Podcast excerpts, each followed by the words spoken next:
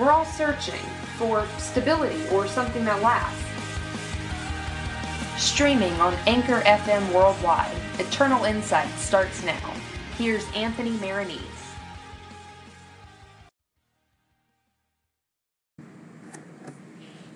Well, good day and welcome to yet another episode of Eternal Insight. I am your host, Anthony Maronese, and today we have got a splendid, splendid guest. And boy, do I have a story uh, to, to, sort of go uh, with this guest today. Um, for those of you that don't know, I'm um, for the last year or so have been kind of in the throes of, of uh, writing a new book on cancer and Christian spirituality. And um, I was in a bookstore one day uh, looking for uh, helpful supplements and resources uh, off of which to draw uh, other insights in my own book. Um, and I just I was I was coming up empty and. Sure enough, the Holy Spirit and His divine providence just sort of intervened, and on my way out, uh, as I was passing the very entrance, which shockingly, I, I, should have seen this when I walked in, but uh, on the way out, I saw the local authors section of uh, the store, and uh, the person we're going to be speaking with today uh, has written this wonderful book, and her book was um, actually literally on a pedestal uh, in this bookstore. And um, it, it, its title, as, as you'll learn as we go on into the show, uh, was just something I couldn't pass up. I, I picked this book up. Uh, I went home um, and read it literally in one sitting from cover to cover. It was just phenomenal. Um, so, again, that's just sort of my little um, soliloquy to sort of begin the show. This is Eternal Insight. Uh, and we are so glad that you've joined us. First and foremost, we want to thank all of you uh, who are joining us and listening on the Anchor FM radio broadcast platform, as well as all of you who listen via podcast. We definitely thank you for taking advantage of the podcast feature, and we certainly know that uh, it's not always um, possible for you to join us uh, on our live airings on Anchor FM. So that podcast feature is is great, and and usually our shows make for a, a good little commute, especially if you've got about a thirty minute drive or so. Um, that's what we that's what we aim to do. Um, we want to remind you uh, that we do have a pretty uh, pretty awesome Twitter presence um, that you can follow us on. It is uh, at uh, insight underscore eternal had to think about that for a second because it's it's actually backwards. We're Eternal Insight at, uh, at Insight underscore Eternal to follow us on Twitter, or you can email us at Eternal Insight PM at secretary.net with your own Eternal Insights uh, questions or comments about the show, um, which could be featured on further episodes. We sort of want to remind you that Eternal Insight is a show about living now in the life to come saying goodbye to all that is temporary, and finally laying hold to what is promised, what endures, and what gives us life to its fullest. And what we ultimately do uh, on each episode of Eternal Insight is we focus on uh, something that does have an enduring and an eternal value. Um, the great Protestant theologian Martin Luther actually once said that I have lost a number of things, but all that I have left in the hands of God I still possess. Uh, and so, even though this life is temporary and fleeting, there are things that we pick up along the way uh, that actually do endure to eternal life. There's a phrase that's always cracked me up. Um, people say you can't take it with you when you go. Well, yeah, this applies, of course, to physical things, money and uh, possessions and beauty and looks and things like that. But what about sincere beauty, uh, that which is part and parcel to the soul?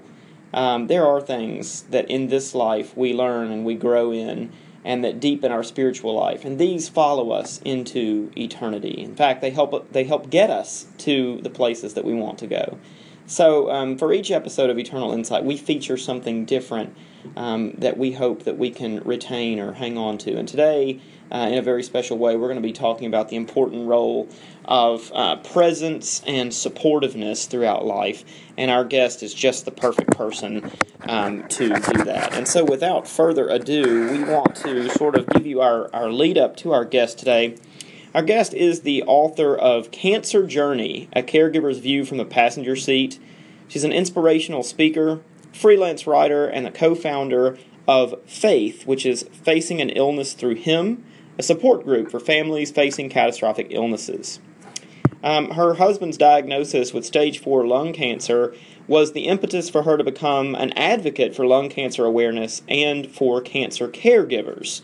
Uh, in addition to having contributed articles uh, and portions to the book Chicken Soup for the Soul, she's also contributed to In Touch, Today's Caregiver, Today's Christian, and Breast Cancer Wellness magazine, along with numerous others.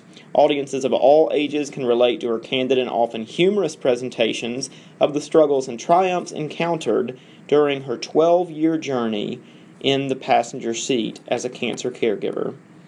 Um, her husband Jim lives in Germantown. They have three daughters, three sons in law, seven grandchildren, and as described, a fat old cat. I'm sure for so many of our listeners, the image of Garfield is just going through our mind right now. Uh, with pleasure, we welcome Miss Cynthia Siegfried to Eternal Insight today. Miss Cynthia, thank you so much for joining us today. Thank you, Anthony. And um, I know that most people thank you for, for having them here, but I'd like to preface our interview with a, a soliloquy of my own. Um, it was interesting that um, God, I think, blessed me with this interview and this contact with you because it in preparation for the interview I went back and read my book again. Um, and you know people may think that I do that all the time but I don't and in rereading that it prepared me for uh, what happened yesterday we my husband had a scan and um, the cancer is back. So this was his ninth recurrence. Mm. So it was. I think this was really a blessing from God, in that He had me first go back and read what I had already written about His faithfulness um, prior to receiving that bad news. So I thank you and I thank God for uh, having me here today and that's uh, you know that's something that's that's in, incredibly uh, profound uh, that, that you just said that, that you can actually even in, in, in something as difficult as that still find a reason to thank and to praise uh, God even though it was bad news you're you're able to see the, the silver lining and that, that famous phrase from uh, or not phrase rather that famous advice uh, that Paul gives us in Romans that uh, whatever has been intended for evil, God will use for good. Uh, you know, rings rings into my mind right now uh, as we prepare to begin this uh, this interview today. Um, our thoughts and prayers uh, absolutely uh, continue to be with with your husband Jim as he goes through this next round of of his battle, and uh, we know that what, that God will infuse him with all of the strength and graces necessary to uh, be an overcomer that He makes us. You know, He made us all overcomers. Um, one one thing that I want to um, mention again at the outset before we jump into your interview, uh, Miss Cynthia. Uh, for all of the listeners today, um, and we'll repeat this again toward the end of the show um, is that if you want to, to visit um, Miss Cynthia's website, not just um, which is which contains a blog about her experiences as a cancer caregiver, um, but also has links to uh, her book where you can purchase her book, which is also available through Amazon and wherever books are sold. Her website is cancercaregiver.net. That's cancercaregiver.net net. And again, all of all of this, uh, especially that title, will, will come to make sense um, as we go on through the interview. Our, our perspective in our book is is one that's um, very sorely neglected um, in in uh, the annals of, of the cancer experience. We rarely think of uh, the people who go through um, the emotional, the mental, the spiritual, and yes, indeed, sometimes even the physical uh, trials of, of being the person that renders care for the cancer patient. We always uh, usually only focus on the patient. Well, there is a whole other side to that, and that's what we're going to be talking about today. And so, as we've um, mentioned, uh, Miss Cynthia, you, you have written this book um, called Cancer Journey A Caregiver's um, View from the Passenger Seat. And the, the book is unique um, in that it's directed toward a typically forgotten audience, and that is the persons who care for the one who's undergoing the illness. Um, I'm wondering if you could just sort of tell us a little bit on how you came to write on this topic and and why this audience in particular. Yes, um, I became a cancer caregiver unwittingly when my husband became a cancer patient in 2002. And I found that there was very little information out there for cancer caregivers. I, since that time, there is much more, thankfully.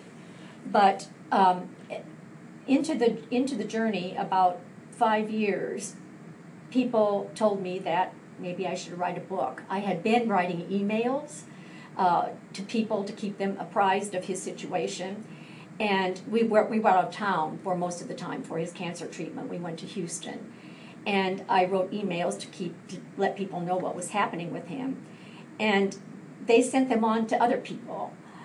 Uh, and they found them helpful and they said maybe you should write a book and and share this with with other people.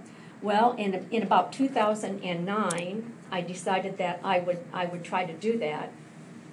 Um, the the book while i use caregiver in the title it's really for someone who loves someone with cancer it's not necessarily for people who care for someone with cancer on a day to day basis.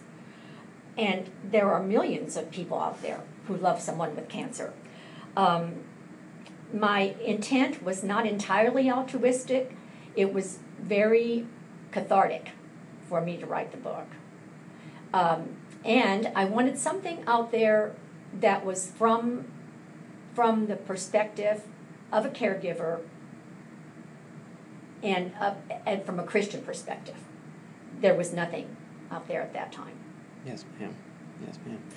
Um, and and you know this is this is an interesting um, insight that you give, um, not just uh, having having the book written from uh, a Christian perspective, but uh, more to the point that you, that you mentioned specifically. This isn't this isn't a uh, necessarily a guidebook for uh, maybe like home health care workers um, or uh, persons who might be uh, paid to take care of cancer patients. This this book has everything to do um, with yet another sorely overlooked topic in our in our world today, and that is the reality of love as choice rather than as as feeling. You know, it's it's very uh, easy for us sometimes to uh, to not necessarily always feel so loving toward other individuals, um, but uh, to make the choice um, even even when things are difficult, uh, as as they certainly are during the cancer struggle, that is um, real and authentic love uh, in itself. And so that you know all, almost dovetails um, perfectly into an, another question that we have for you. Um, I was going to, you know, ask this one a little bit later, but you know, you've you've you've made such a, a wonderful segue here.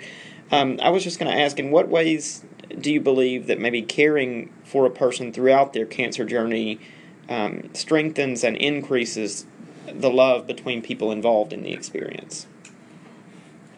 Well, first of all, there's a shifting of perspective when you um, and priorities when when you um, have someone that you love that has cancer.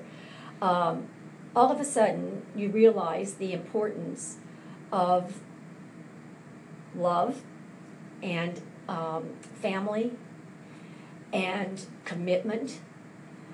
Um, excuse me. The um, your priorities become different. The things that seemed important to you prior to the cancer di- diagnosis no longer seems so important. As you said in your introduction, the eternal values uh, what's going to be what's going to matter when you're gone from this earth, as we all will be. Yes, gone from this earth. What is left? Um, and that I think, my husband often says that we were close before cancer. He had no idea how close we would, we would become after the cancer diagnosis. Our children, they were adults at that at the time of the diagnosis uh, all out of the house. But uh, we all became closer as a family when we realized how fleeting our time is on this earth and what really matters. Indeed. um, one of the things that, that does that does matter and that, that seems to be so forgotten by so many uh, when encountering uh, what Christian theologians actually refer to as the, the natural evil uh, that is that is a, a, physical illness or a physical ailment like cancer is um, not only something that you mentioned that importance on perspective, but the things we have perspective on, such as happiness, such as humor. Um, and you know, uh, when when I first read your book, I was um, amazed not only at uh, just sort of the poignancy and the reality of, of the way in which you, you spoke with um, with your audience and with your with your readers about the experience. Um, you know, sort of a holding back no punches, uh, being very real, and explaining to people that yes, even though you're not going through this, there were parts that people might conceive of as as uh, a bit a bit begrudging, a bit burdensome, a bit a bit uh, maybe even annoying to use the terms, and and, and that's just amusing because um, people don't often think uh, uh of of individuals like themselves. They often we're often our toughest critic is is the idea. And so, you know, when I read that, um, you know, I was I was thinking of my own work in in chaplaincy uh, for example, when I w- have been visiting patients before and uh, they were having chemotherapy associated nausea, uh, and you know, in, instead of just offering the prayers, praying over the, praying over them, you know, I'm I'm there holding, you know, a, a, a bowl for them and holding their hair back while they're while they're you know getting sick, and I'm like, wow, this is not what I signed up for at all. But at, but at the same time, you know, there, there's something incredibly rewarding out of that, and you know, reading reading these similar sorts of anecdotes um, in your book, it just kept harkening me back to the importance and the reality of humor and and of joy. And at one point in your book, um, you you write, God wants us to experience joy, and then in another section you say joyfulness is important to God. And then you go on to talk about the importance of humor in the cancer experience, and not just talking about the importance of it, but you illustrate it through those anecdotes that I mentioned. I think it's safe to say that a lot of us forget about these things, um, at least initially in the cancer struggles, and some people become so embittered by it that, that they almost don't get that sense of joy or humor back until either they're uh, in remission or you know until it's almost too late when when you know they're in the final stages and they realize wow I've missed out on this. I was wondering if you could just elaborate on some ways that you find joy and humor and vitality to be helpful for not just cancer patients, but especially for, for you as a caregiver. Um, and you don't have to necessarily mention specifics from, from your book, but if you want to, have at it. No, um, you said, I say in the book that God wants us to be joyful. He wants us to experience joy.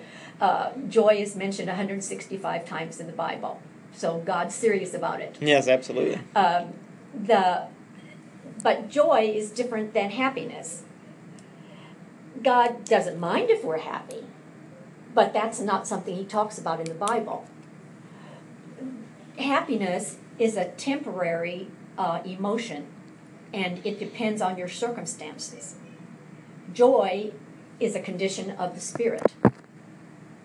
Uh, so th- there's a big difference between joy. You can you can't probably can't be happy uh, when you're undergoing trials and tribulations but you can be joyful uh, in, in, in that. And there, there are countless times in the Bible where we're told, where we're told to do that.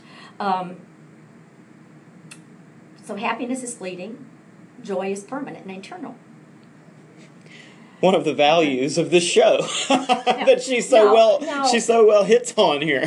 humor humor is a, a different thing. Humor brings us happiness and again, I think I think God's all for that. I don't think God minds us uh, minds some levity in situations that other people would deem very serious, and certainly cancer is serious. Absolutely. But we have to be able to uh, laugh at ourselves and not take ourselves quite so seriously uh, in life, in every endeavor, um, in everything that we do.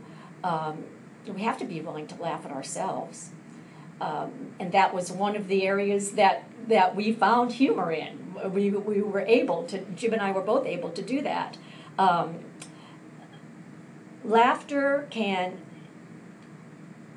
lower cortisol. These are facts. Absolutely. It releases releases endorphins, boosts T cells. Uh, it does. There are a lot of physical benefits to laughter. It hasn't been proven that laughter aids in healing, but if it makes us feel good, why not? Why not? It's free. Absolutely. uh, it's something that we can we can all do. So, uh, and there are ways that we can manufacture that kind of humor.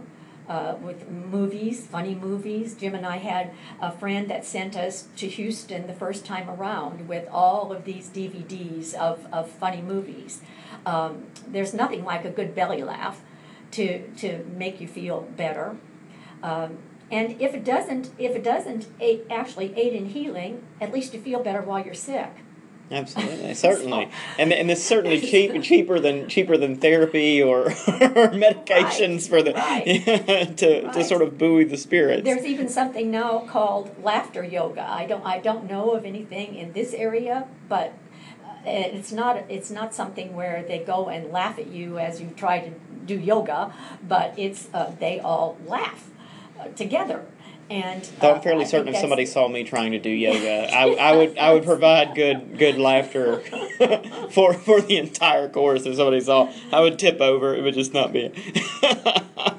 That's brilliant. That's very good. Um, so see, this is one of the one of the.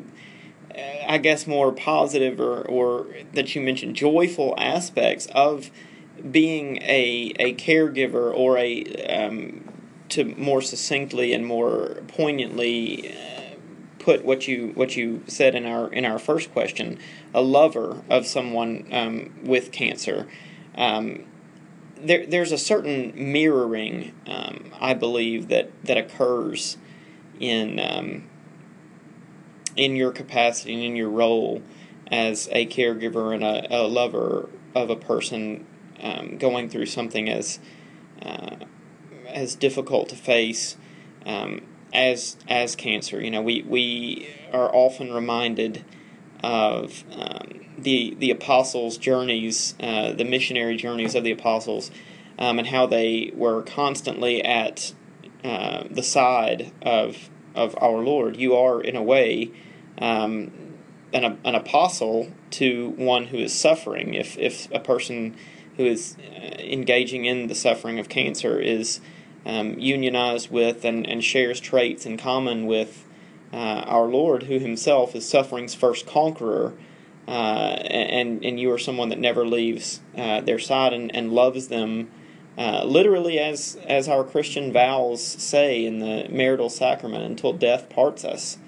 Uh, then then that really does have an apostolic character to it, and um, I think that in itself is um, something that speaks to this this dimension of eternal joy rather than just fleeting happiness. You know, there's there's a great reward um, in that, and and so to that end, I would just ask, uh, what are maybe some of of the more um, joyful or positive aspects of, of being a, a caregiver for for a person um, with cancer? Um,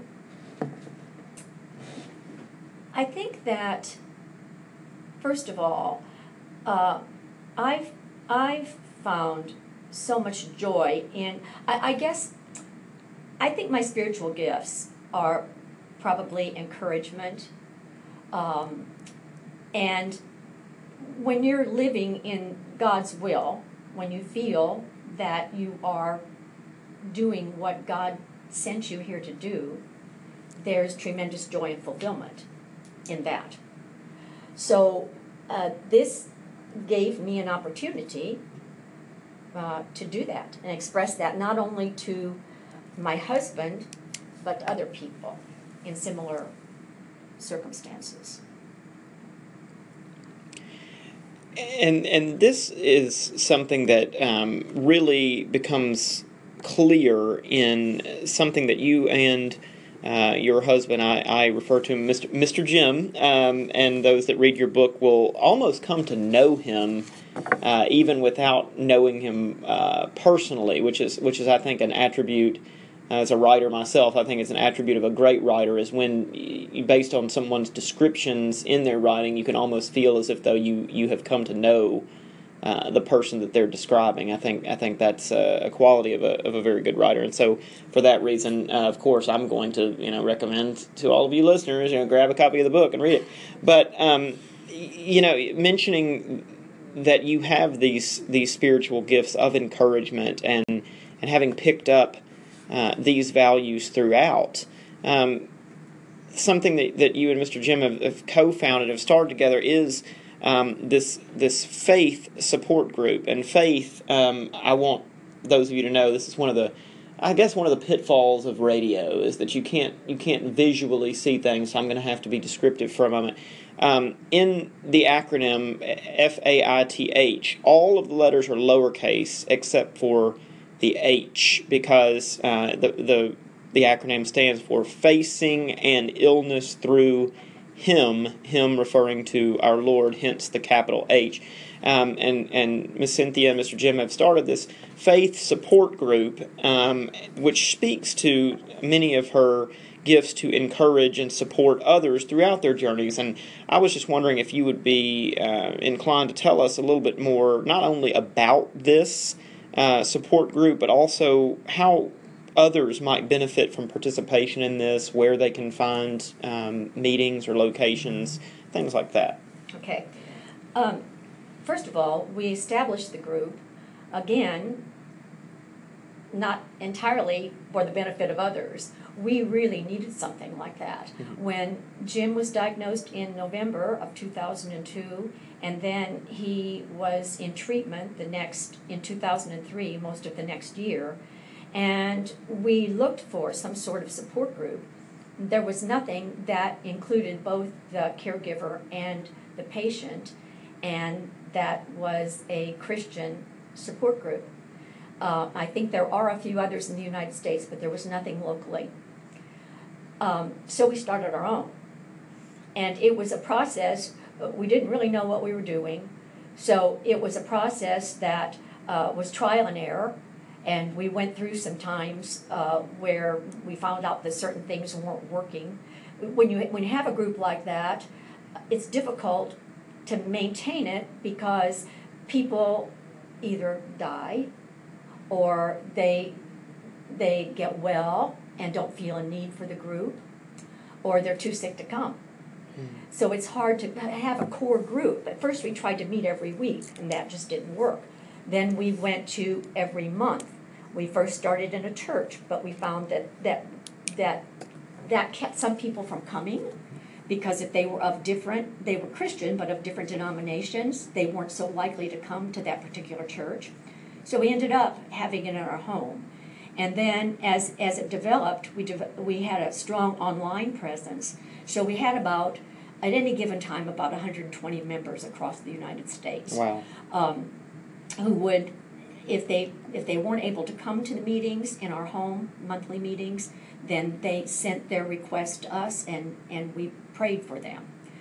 Um, as far as the benefits, oh, first I should say that the last in the last year it's been really difficult as of last february we had our last meeting in our home in february of 2016 Jim had a really, really rough year. He started mm. at, at about that time in February. He had three hospitalizations last year and, and, and nearly died.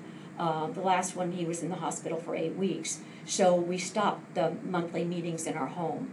We hope to begin those again, but we still have the online presence, and people can join the group online and count on prayers of the rest of the group. Um, as for the value of a support group, uh, I think that every cancer patient and caregiver should belong, belong to a support group. Of course, I'm going to say a faith group is better than any because from there, there you don't just exchange ideas, but you have the prayer support. So you also have you're not just making each other feel good by sharing sharing uh, your feelings. You're actually uh, talking with a great physician, and you come away knowing that you've left your prayers and petitions with him, with the one who can really help. um, so um, the fellowship that you get is amazing. Our, our meetings, uh, some people thought they didn't want to come because it would be so depressing. They were so involved in the cancer treatment that they didn't want to go to a place where everybody had cancer and hear more about it. But these are the most upbeat people. Um, our point wasn't in the group wasn't to um, to convert people to Christianity, but it was clear on the front end, as from the name, that it was a Christian group and that we were involved in prayer. We didn't. We don't embarrass anyone or call on anyone to pray out loud uh, if they're not comfortable with that. Um, and we have the exchange of information that pulls other people with the illness into the group. We have had Muslims and we've had um, uh, Jewish members, but it is a Christian group. We don't make any apologies about that as as I wouldn't expect anyone to, and, and wouldn't would hope that we that we wouldn't. Uh, but but at the same time, you know, that's that's something that also um, you know struck me and and, and inspired me uh, a great deal. Uh, when when reading the book, um, is is your mention of of individuals who, who don't even even share our, our belief in, as you said, the, the great physician in, in Christ Himself, have been a part of this, and I, and I think there is. Um, not just in, in the darkest uh, and most difficult moments of, of life, but I, I believe that there is this uh, this innate craving for um, the uh, truth with a capital T. It's Karl Barth who said truth is a person. And of course, uh, we already know that who this person is uh, the, the one who identifies himself as the truth. I am the way, the truth, and the life. And so um, it was interesting for me to read that, that there are individuals of, of different faiths who, who maybe as a means of profession didn't share belief in Christ, but were still flocking to and drawn to this group. And I, and I think in a very real way that's because they. Uh, you know have have been hardwired have been made by the the same creator that we've been made to in some way even if they are not consciously aware of it seek that same truth that, that we all do and i think that's something incredibly um, beautiful that comes out of this um. Cynthia, we, we have one final question um, for you um, before we sort of round out our show today. Um, and you know, th- this one was was particularly um, interesting for for me to have seen. Uh, being a, a, cancer survivor um, myself, this is my uh, 20th year of remission from leukemia. I know Mr. Jim, um, while he continues his fight, is also in the in the survivor group. Um, as as many listening may be um, or may know people who are um, survivors in the sense that that they have lived through uh, and overcome the illness. But at the same time, in, in your book, you provide several definitions for the term survivor that, um, you know, when I first read it, I, I was thinking to myself, wow, you know, I've never seen it described this way, but I really like this description a little better because it's a bit more inclusive. Many people think that you're only a survivor if you have overcome the illness alive. Uh, and in your book, you actually tell us that uh, there's a bit more to being a survivor than just making it through the illness on the other side of it. What what would you say to somebody who believes that um, you can only be a survivor if you've overcome the illness? I think that the danger in the term survival or survivor is that um, it it almost seems as if um, a person can boast mm-hmm. about being a survivor. When in fact, being a survivor has nothing to do with the person that survived. Now, how that person survived and what happened to him during the process of the illness, that's a different story. Um, did he, did the person come out a better person than he was uh, when you when you started this this uh, process, uh, started in the illness? Um, have they become, uh, what, ha- what happened under pressure? You've, heard- you've heard, often heard said, said that if you squeeze an orange, you'll get orange juice. Mhm. You know, what happens when you're under pressure? What, what comes out? Have you become more Christ-like in the, through the process of your illness? Um, have you become a more um, compassionate person through through your illness? Do you care more about others? Have you wasted your illness? Uh, John Piper talks about that. He says, "Don't waste your suffering." And and that's something that both Jim and I have have attempted to do. You don't want to go through all of that that you've gone through and think that it's been a waste, that you haven't, in your terms, that you haven't contributed something to the eternal kingdom, to what matters, what's going to, to live after you. Um, so, uh, my idea of a survivor is different from what some people think of as a survivor.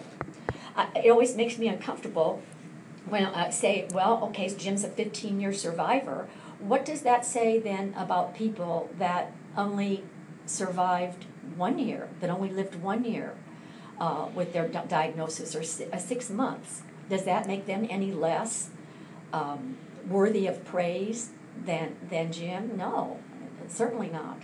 Does, does his 15 year survival indicate that somehow he's more deserving of God's favor than the person who died after three months? No, certainly not.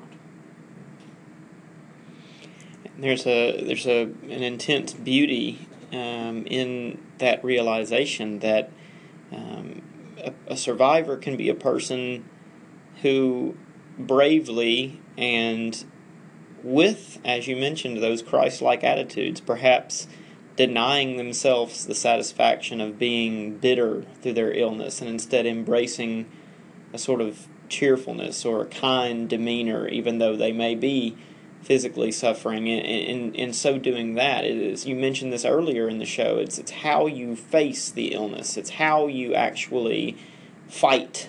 It's how you go through it. Um, so even in that way, a person who is fighting through it and who has not yet attained remission can and is considered a, a survivor, and there's there's something incredibly beautiful behind that. And yet, I'd want to, want to avoid the idea that um, cancer patients or anyone who's suffering has to keep uh, has to have a positive attitude all the time. Absolutely. Yeah. Um, that's a terrible burden Oh yes. to, to put on someone. And it's that you have to unrealistic as well, yeah. Positive, positive all the time, but um, yeah, they still can. They still can display um, character values, uh, virtues during during the process. Um, Christ-like uh, characteristics. Most assuredly, most assuredly. Um, one of the things that uh, we generally do um, on Eternal Insight for each episode is we provide a quote of the show. Uh, usually we do this at the beginning, but there's a, a reason why I sort of wanted to hold off uh, and save this one for the end um, because there's a there's a great quote, and this comes from um, Cancer Journey. So the our quote of the show today is directly from our guest, and this is directly uh, from her book as well. Um, I've actually used um, this quote uh, directly uh, in in my pending manuscript, and uh, among some other great insights from. Uh, her book as well, but I, I really enjoyed this one, and this will make sense as we round out the show. Um, Cynthia Siegfried, the author of Cancer Journey, writes Suffering can give birth to increased creativity. The writer has something to write about. The singer sings with deeper feeling. The artist finds new methods of expression. The speaker has an enriched platform. So, that in, in its entirety is, is our quote of the show, but I especially want to point out that beginning the beginning sentence there suffering can give birth to increased creativity and it's very clear that in your accompaniment miss cynthia through mr jim's cancer struggles uh, as as you've co-suffered with him uh, that that you and he both have have found that increased creativity that you're able to not only produce such a beautiful uh, work of, of literature and spiritual guidance, but also that you're both able to create um, such a um, beautiful and supportive support group, the faith support group. Um, we want to remind you once again that um, Ms. Siegfried, Cynthia Siegfried's book is Cancer Journey, a caregiver's view from the passenger seat. You can uh, find her blog as well as other information about her, uh, her speaking engagements, the faith support group, and her book at cancercaregiver.net. You can find out more about Eternal Insight by visiting eternalinsight.org. Anthony, do you mind if Oh, I know please. that you've, you've given me th- th- that quote, but this one far surpasses. This is, Absolutely. this is a scripture that has kind of become my life verse. Um, during this whole process, It- I had a different one at the beginning, 15 years ago, but this one I love. It's 2 Corinthians 4 16 through 18. Therefore, we do not lose heart. Though outwardly we are wasting away, yet inwardly we are being renewed day by day. For our light and momentary troubles are achieving for us an eternal glory that far outweighs them all. So we fix our eyes not on what is seen, but on what is unseen. Since what is seen is temporary, but what is unseen is eternal. and how appropriate that she that she chooses this verse. This is actually, I, I kid you not, listeners. This is this is in no way um, um, staged. Um, Miss, Cynthia and I, though we've emailed back and forth, this is actually our first meeting uh, today in person to record this show. Um, she would have absolutely no idea about this, but I'm just telling you all because this is the, the power of the Holy Spirit. That's actually the mission verse of Eternal Insight uh, itself because it, it does um, draw our attention away from the fleeting things of life here below and, and toward the things that endure uh, for eternity. So, what a, what a perfect way to round out the show. Miss Cynthia, we certainly thank you for joining us today. You're welcome. Well, for Miss Cynthia Siegfried, uh, the Faith Support Group, um, as well as all of us here at Eternal Insight, I'm Anthony Maronese, reminding you to have a great day, and as always, be blessed. Thank you for joining us. We'll see you next time. Oh.